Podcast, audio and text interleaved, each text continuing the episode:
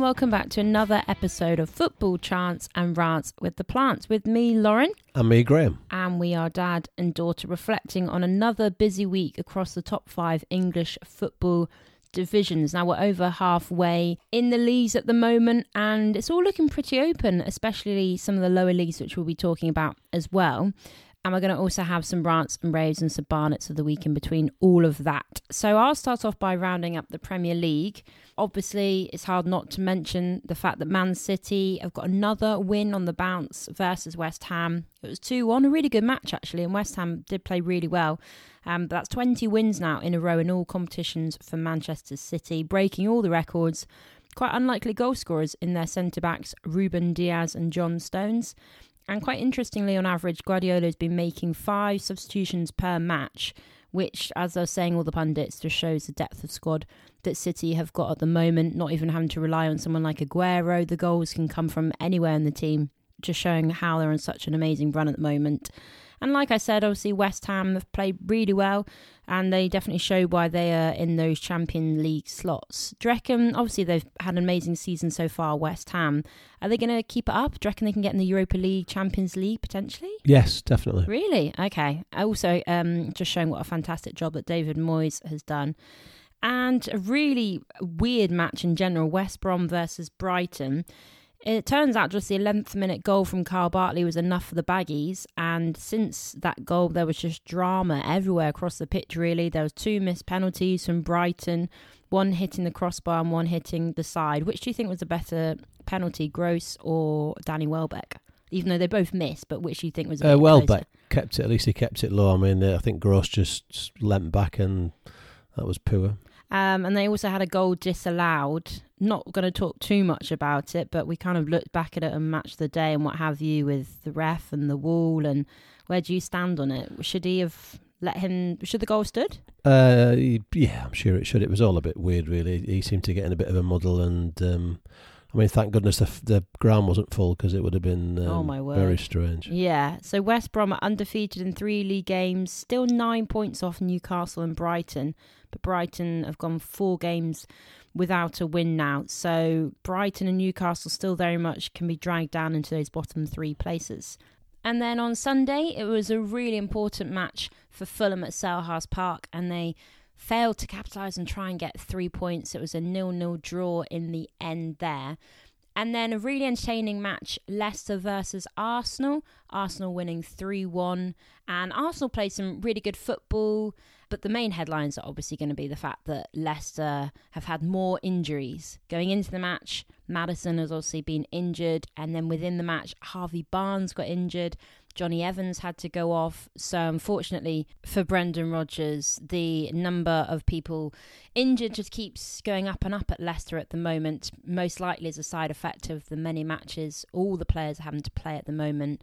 Burnley are another team that have been struggling with injuries, and they struggled again on Sunday, losing 4 0 away at Spurs. And they really didn't put on a great performance, but you've obviously got to praise Tottenham for capitalising on what was quite a lazy and lethargic looking Burnley side. Bale seems to be really coming into form. He got two goals in the match and an assist, so was really influential on that 4 0 result. And great for Mourinho to see Kane and Moura also picking up some goals. What was probably slightly most underwhelming match of the weekend Chelsea versus Man United. Um, not quite the goal scoring, uh, high goal scoring tally that I was hoping for, but both teams seemed to tactically match up really well with each other, and it was a fair result. But for me as a outsider, it would have been nice to see a few more goals. Um, and then Liverpool finally getting a win away against Sheffield United 2 0. Certainly wasn't a walkover. Sheffield United, like they have done all season, putting up a fight, but Liverpool managing to come on top with that one. So then looking at the table, you got in top remains Man City, 62 points. Now 12 points clear of Man United in second, who have got less than just one point off them in third. West Ham remain in fourth position, four points off Leicester. And then Chelsea fitting in fifth, point behind West Ham. Liverpool two points from those Champions League slots, so they're one point behind Chelsea. And then obviously worth noting, you got Spurs in eighth on 39 points and Arsenal in 10th, two points behind, but they have played an extra game than Spurs. So that's my roundup from the Premier League.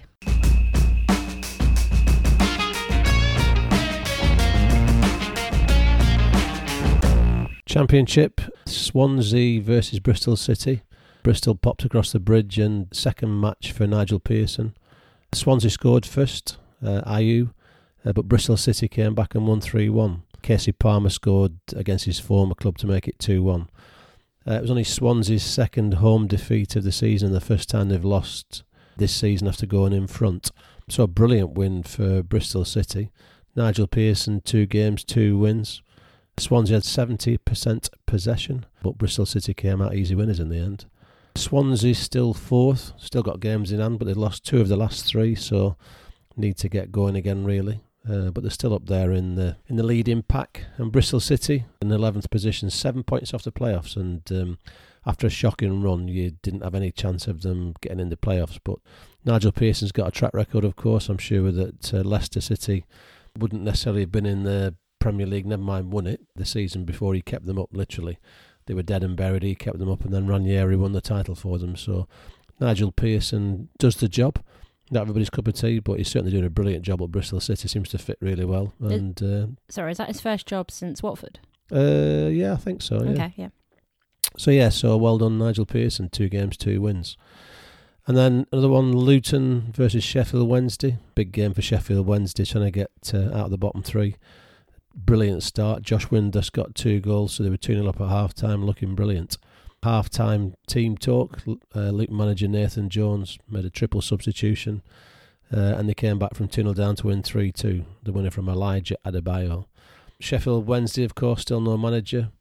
Uh, lost the last four in the league, 23.6 points adrift, and Birmingham won 2 1 at home to QPR. So uh, tough times for Sheffield Wednesday. Need to get a manager in place, I guess, and start to win some matches. Luton 14th, nothing spectacular going to happen for them this season, but another solid season for Luton. And they'll be pleased with that, I guess. And finally, just a quick one. It was the 108th Eastern Midlands derby on Friday night.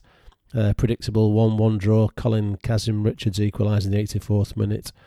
Derby 17th, Forest 14th, both going to survive, both fairly solid. So, uh, yeah, but a good uh, a good East Midlands, feisty East Midlands derby 1 1 on Friday night. And Wayne Rooney done a good job at Derby so far? Yeah, he seems to be uh, settled in. He'll keep them up. It wasn't wasn't certain that he would do that, so they seem to be uh, responding to his tactics and stuff. So yeah, he's doing all right.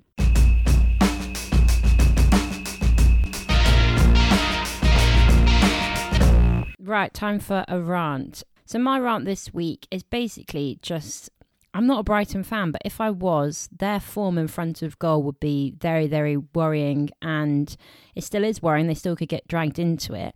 So I was looking at the stats, and Neal Maupay is their top goal scorer with seven goals, which, I mean, sounds okay. It's not brilliant for a, a prolific, supposedly prolific goal scorer, but four of those goals that he scored came in their first four matches. So since then, in 20 league games, he's only got three goals in those 20 games that he's played. And the last three games that Brighton have played, big matches, obviously West Brom, Palace, and Villa, they've had 66 shots across all three matches, which is decent. Only 20 on target and just two goals to show for it. So I think it's been, you know, well publicised the fact they've been struggling all season so far. Were you surprised in January that they didn't go for anyone? Because coming to think of it, West Brom, Fulham, Palace, they've all got people in on loan forwards that have actually got goals in their first couple of games. You, were you surprised? Uh, yeah, I thought they would have definitely strengthened the front line, but uh, I think they will struggle definitely. If they do stay up, which kind of forwards, if they go within the English divisions, any forwards that would stand out as potential uh, for Brighton to sign? Oh, you've got your Brentford and Blackburn, haven't you? Toney and Armstrong. Yeah, I think the Championship's got two or three uh, good strikers that might have a go. Yeah, that's my rant, really. What about you? Uh, mine's a, well, I'm not overly educated in this, but this this is the European or the Champions League where teams are playing in neutral territory as such. So Liverpool playing Leipzig from Germany and Budapest in yeah, Hungary. Yeah. And I guess um, I understand it's absolutely essential, but Leipzig's home match being in a neutral country and then coming back to Anfield for the second leg, and with all the fixture chaos and Yeah. overload, why not just play in a neutral ground and just have the one match? I don't know what the, you know, getting you know your away goals counting double when you're playing in a neutral country. Yeah. Just seems a bit strange. So just, I mean, they're all. I'm sure they'd be pleased just have a one-off match, get it sorted, get it played, and uh, get home on the plane. You think no to two legs then? Yeah, for the moment, whilst such a fixture overload, just play one-legged matches with uh, on a neutral territory.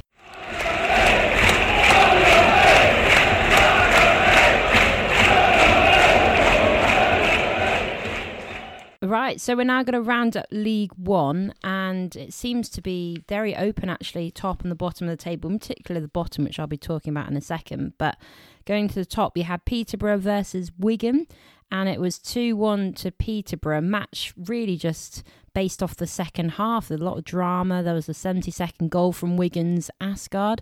But then Peterborough, they managed their top scorer, Jonson Clarke Harris, got an 82nd and then an 85th minute penalty to win the match and extend Peterborough's run now to five wins on the bounce. So they're now top of the table, four points clear, and Wigan are sitting second from bottom. So that would been a really a demoralising loss really for Wigan, having led from the 76th minute and getting that goal and um, conceding two within five minutes would have been chaotic really.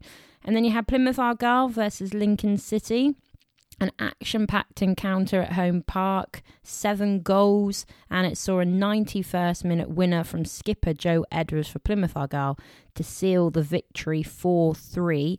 First, uh, sorry, one win now in the last five league games for Lincoln, so they dropped down to second. Not great form considering they're in second at the moment. Plymouth keep their playoff dreams alive, they're moving up to 10th four points off those playoff places. Again, you've got to look at the the games played. There's a couple of teams around them that have got a couple of matches in hand on them, but overall, a really good result for Plymouth. And then the other end of the table, you had Rochdale versus Burton Albion, almost a six pointer, really, looking at it.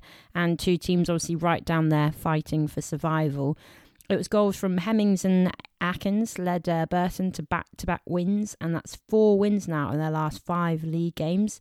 So it's a 2 0 away win at Rochdale a fantastic resurgence that we've seen under Jimmy Floyd Hasselbaink from Burton. Um, they're now joint on points with Rochdale, but they've got two games in hand, and Rochdale have now not won in their last six league games, so not looking great for Rochdale. And then finally, you have Bristol Rovers versus Shrewsbury Town. Joey Barton secured his first three points as Bristol Rovers boss. Shrewsbury were coming into the match undefeated in four matches, but Bristol Rovers now moved two points clear of Burton Albion in the relegation spots. So only five points gap in the table actually in League One between Swindon, who are in 18th, and Northampton Town, who are in bottom, 26 points. So there's a, a real group of teams there that are all struggling really to get out of the relegation zone. Quite a busy week for Bristol as a football club then. So Bristol City have had a change in hand and Bristol Rovers have had a change in manager. So Joey Barton coming off was it Fleetwood, his last team that he's managed. So yes, that's Joey Barton in for Bristol Rovers. But overall, a really good result, and that's round up from League One. So League Two, you had Walsall versus Bradford City. Bradford City kept their good run going, the fourth straight victory. Uh, Sutton and Cook scored the uh, winning goals. They're four points off the playoffs, which, if you've listened the last few weeks to this, they keep, you know, they were in a relegation battle. Appointed joint managers uh, Mark Trueman and Conor Sellars. And since then, they've had a brilliant run, to be fair. Walsall only won 1 in 10 now. They're down to 17th, going to get dragged into a bit of a struggle at the bottom if they're not careful. Uh, it's interesting. So, Mark Trueman, he's a 34 year old, only really played non league football, nothing too spectacular. Conor Sellars, the same, started a bit of football in Portugal, then mostly non league.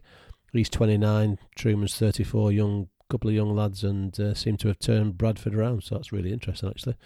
So um, great win for them. Carlisle versus Oldham. Carlisle, a team that uh, I'm pretty sure Carlisle were top briefly, looking strong promotion contenders. 1 0 up at half time against Oldham. But yeah, three goals in the last 20 minutes for Oldham. Uh, saw them win 3 1 at Carlisle, having 1 0 down. Carlisle's fourth defeat in five matches. Uh, and Oldham, three game, they'd, they'd had a three game winless run, so a good win for them. Carlisle down to 10th now, four points off the playoffs with a game in hand, but uh, as I said, they were uh, looking pretty strong for automatic promotion. Oldham still 15th, but uh, had some great wins across the season. Harry Kewell, 42 years old. Uh, I think he's got a bright future. Played, of course, for Leeds, Liverpool, Galatasaray. In fact, he might have played with Jimmy Floyd at Leeds, possibly. Okay. Uh, very creative left winger or left midfield, perhaps. Uh, managed Australia for six years, Australian lad, obviously. Uh, in the UK, he's managed Crawley, Notts County, and now Oldham. And yeah, probably one to watch, actually, Harry, Harry. It'd be great to see him do well, same as Jimmy Floyd. And then you've got uh, just dropping down into the National League, uh, Wrexham versus Wealdstone. Wealdstone struggling a bit at the bottom. They were 1 0 up at half time, though. But Wrexham came out and got four in the second half despite having Vassell sent off. So Wrexham end up fifth. Uh, you wonder if uh, the the famous owners, new owners of Wrexham, Ryan Reynolds and Rob McKelly or somebody like that, Mhm. whether they've had a big influence. They might have done because well, I don't know if they did this at half time or not, but they've said to the uh, Wrexham squad, "We'll give you a quarter of a million pounds to share if you win promotion." So maybe they told them at half time because they came from one 0 down to win four one. So yeah, so Wrexham, what's this space? A big load of cash on the table from the Hollywood big people Mhm. if they can get promotion to League Two. Right, time for a rave. Um, go on then. What's your rave this week? Uh, my rave um, is um, not everybody's cup of tea, but David Moyes, and I think you touched on it Okay, before. yeah. So, um, I mean, as a manager, he's managed Preston successfully was his starting point. Everton, quite a few successful years at Everton. Never quite got them into the top four or five, but was always, you know, sort of top half and doing well. Got the chance for United, didn't work really. Real Sociedad, Sunderland, a couple of times at West Ham, but really this time he seems to have found his place, found his team. They seem to be working really well for him. Seems to have a calm head.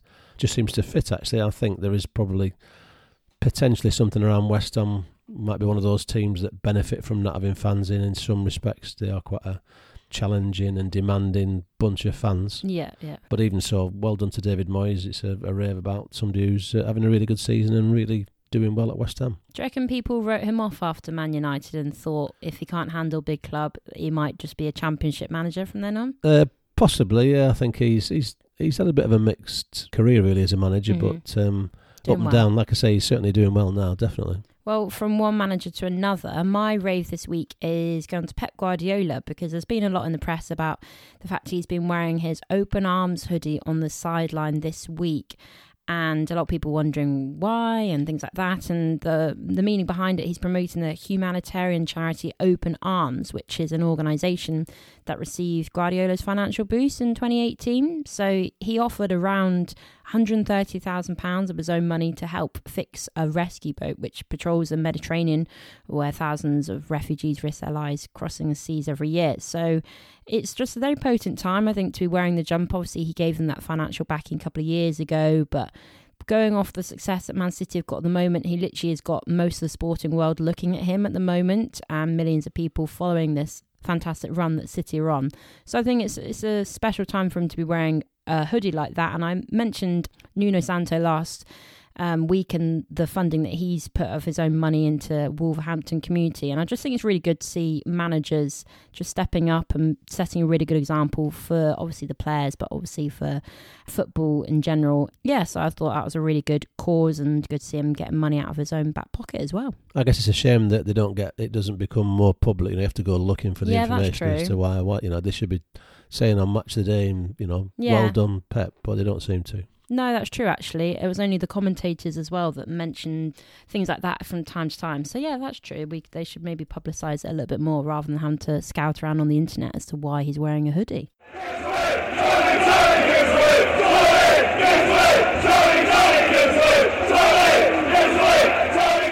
Barn of the week. So I've gone for. I didn't realise he was Dutch actually. Twenty-five-year-old from Aston Villa got the winner against Leeds. Anwar El Ghazi. There was a moment where the camera zoomed in on him to get him to be ma- uh, man of the match, and he just seemed to particularly getting quite fussy about his Barnet. He'd obviously just run around for 90 minutes and wanted to make it look super slick. And I mean, it was a good 10 seconds that he spent trying to brush his hair with his hands to one side. So he's getting my Barnet because he's paying a lot of attention to it. He's been very careful with it, and he's obviously caring a lot what it says. It's a bit of a short back and sides job with maybe maybe some hair product on there to keep it nice and slick back. But he seems to be taking good care of his Barnet, so um, got to be El Ghazi for me, yeah. Uh, well, I've gone for uh, Mbaye Diagne. Hopefully, that's the right pronunciation. this 29 year old Senegalese international. on loan at West Brom from uh, Turkish team Galatasaray. Mm-hmm. And fair play to him in homage to his new club, West Bromwich Albion. He dyed his hair blue. So uh, there he is with his blue hair, doing his very best to help West Brom stay in the Premier League. So well done, Mbaye Diagne. I was thinking though, it must actually be quite an advantage having blue hair because if you're, I don't know, a wing back getting the ball in the box, it's quite easy to spot where he is. Do you reckon? Unfair advantage. Maybe.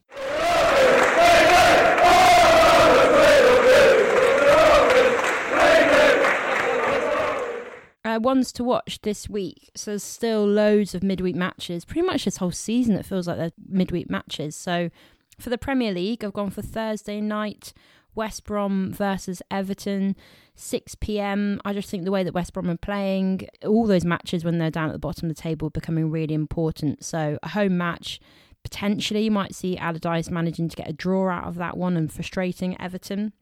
And then 8:15 p.m. on Thursday night as well, the big match. We'll see Liverpool versus Chelsea. Liverpool have actually won all their last four Premier League meetings. So that was back to back the last two seasons that they played against each other. So with the form that Liverpool are in at the moment, you can definitely see or fancy Chelsea to get something out of that match. Championship, so you've got top two clashing in midweek, first versus second, Norwich Brentford. That'll be a big one. And then you've also got a um, big match down the bottom, which is the Yorkshire Derby, Sheffield Wednesday versus Rotherham, 22nd and 23rd. So that's going to be a huge match midweek. And then at the weekend, Swansea, Middlesbrough, Middlesbrough, Neil Warnock's team, ninth and sort of keep knocking on the door of playoffs. And then Swansea, fourth. Uh, said before they need to get winning again. Uh, League One wants to watch midweek Tuesday, both matches at 7 pm well, both these teams are going in the playoff places at the moment, and that's Doncaster Rovers versus Portsmouth. Doncaster really struggling at the moment. They've lost four out of their last five matches, so they're still just about in those playoff places, but could do with some points. And Portsmouth having an up and down one recently, but they're still five points off Lincoln in second. And then down, right down the bottom of the table, Burton Albion versus Bristol Rovers. I think this one will be really interesting.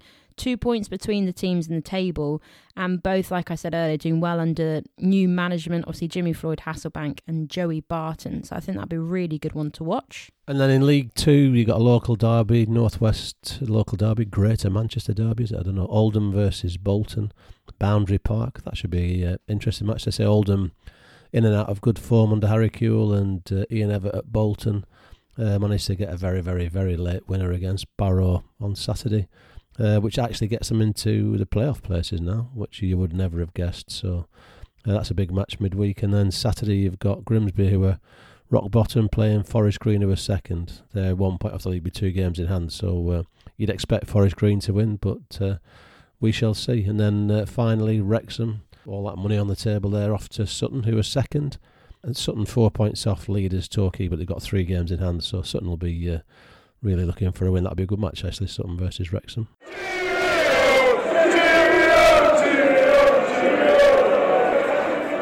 Right, that's it for this week. Obviously, we've got another busy jam-packed footballing schedule with all these midweek matches.